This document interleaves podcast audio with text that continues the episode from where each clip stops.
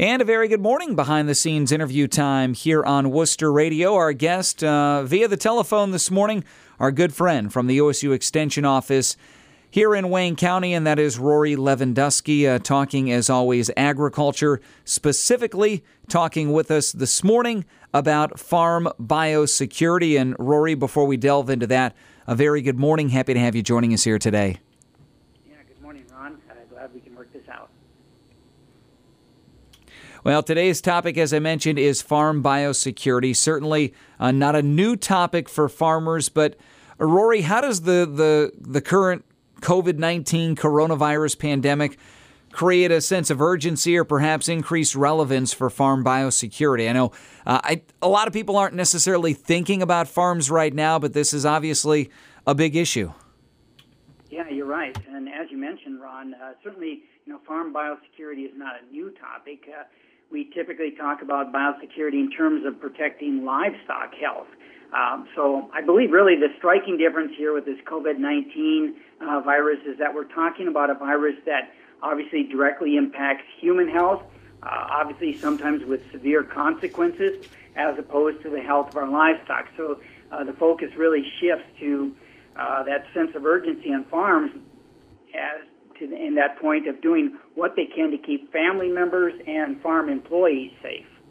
Now, Rory, I know most of our listeners already know this, but it, it never hurts to continue to, to press upon people the key facts to be aware of regarding the coronavirus, you know, and per- personal health in general. We've talked to a lot of people over the last four weeks about this, and, and again, we can't reiterate this enough about what people need to do to stay healthy. Sure. Uh, well, Ron, again, uh, you know, doctors and medical persons tell us the virus is most often contracted by touching an infective surface uh, with our hands, and then we transfer that virus to our face, specifically by touching our eyes, nose, or mouth. Uh, the medical personnel also tell us that the virus can be thoroughly killed or inactivated by washing our hands using soap, or barring that, a hand sanitizer with at least 60% alcohol content uh, we also hear this recommendation about wearing a mask, and oftentimes uh, that mask, uh, just by having a mask on, uh, prevents people from kind of unconscious habits of touching your face. Uh, that can help to reduce the risk of disease transmission, and we're hearing uh, maybe helping to spread from maybe people who can be asymptomatic as well.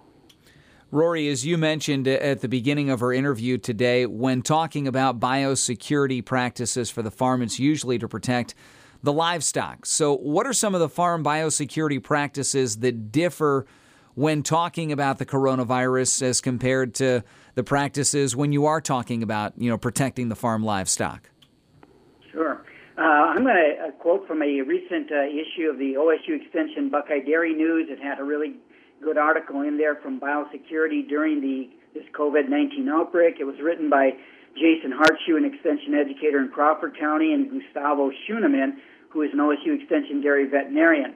And uh, some of their recommendations, I'm going to draw on, on those uh, for this interview, but two main points that they make uh, regarding COVID 19 biosecurity uh, is to focus on farm personnel behavior, and then secondly, the disinfection of some of those key high touch surfaces on the farm.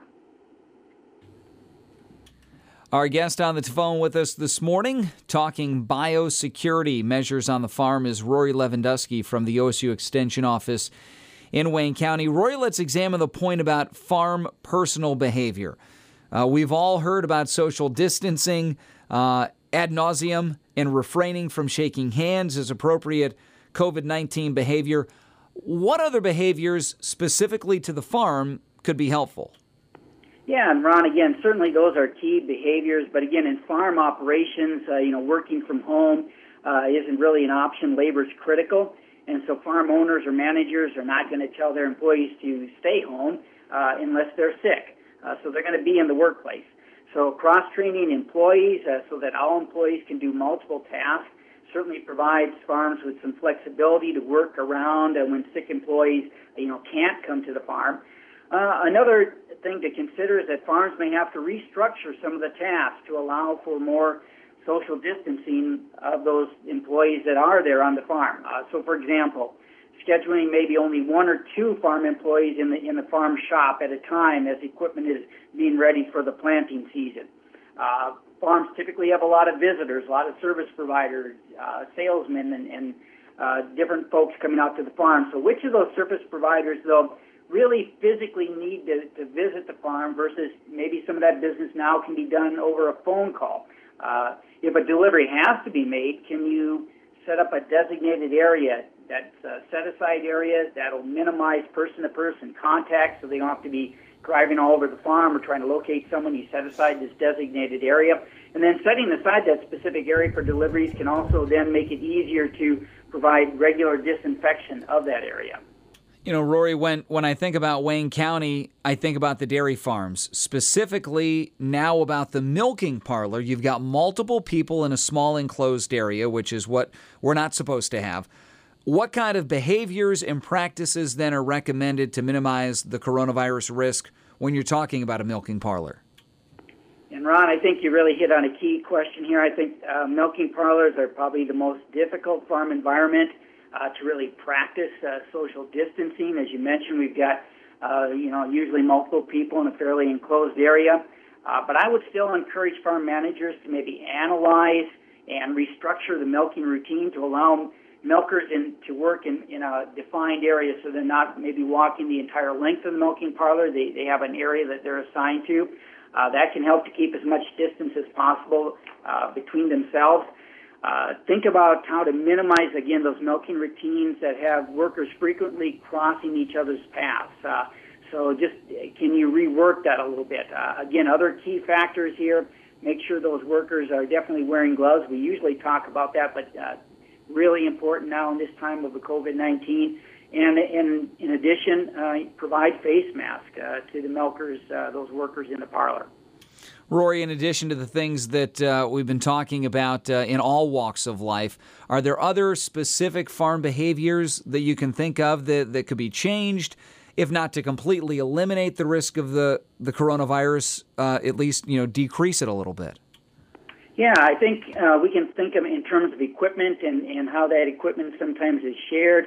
Um, protective equipment, for example, and on a farm that might be things like uh, welding gloves, helmets, goggles. Uh, so again, at this time of COVID-19, maybe trying to provide additional supplies of these items and assigning them to specific employees rather than sharing among employees. Uh, that could help to reduce the, the chance of virus transmission. Uh, think about any other objects that might be commonly shared between employees that are handled frequently. Uh, for example, even just you know simple things like uh, pens, clipboards.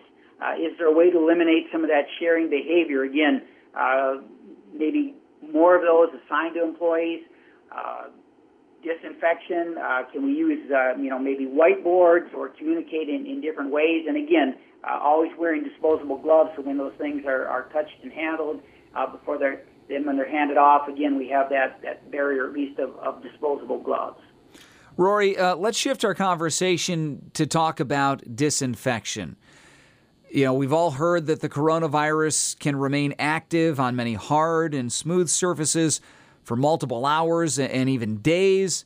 So let's talk about some of the keys to disinfecting surfaces on the farm because it's so different than, say, an office or a cubicle. I know, you know, I've, I've been told I've got to wipe down my keyboards and my computers and things in, in the studio here.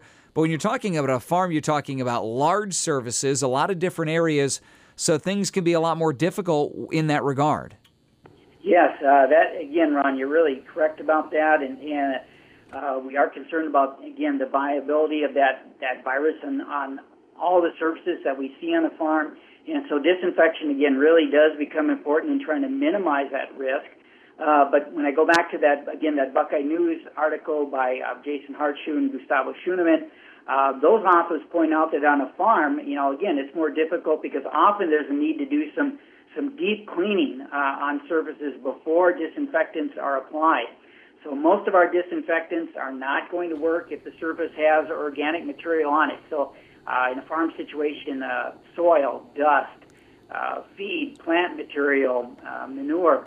Uh, so you, you first really have that need, you clean that dirty surface first, then you disinfect to kill the microbes and viruses. Rory Lewandowski from the OSU Extension Office joining us on the phone this morning.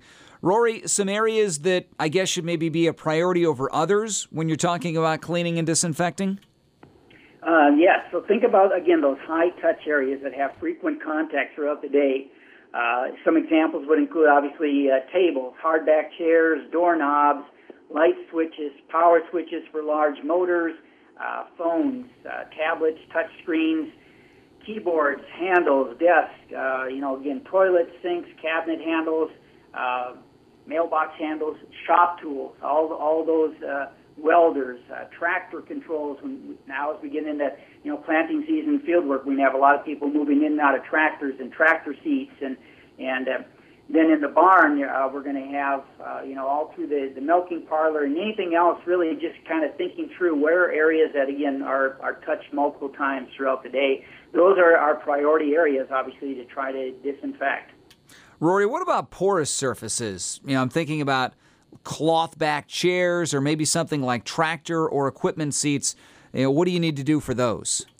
Yeah, that's another good question, Ron. So again, uh, that going back to that uh, Buckeye Dairy News article on on uh, farm biosecurity, uh, they recommend for porous surfaces such as tractor seats uh, that it might be beneficial to maybe wrap them in plastic to allow them to uh, be better cleaned. And then once they're wrapped in plastic, you could treat those surfaces as a, another high touch area Vinyl seats can be treated as a hard surface, high touch, and, and disinfected in that way.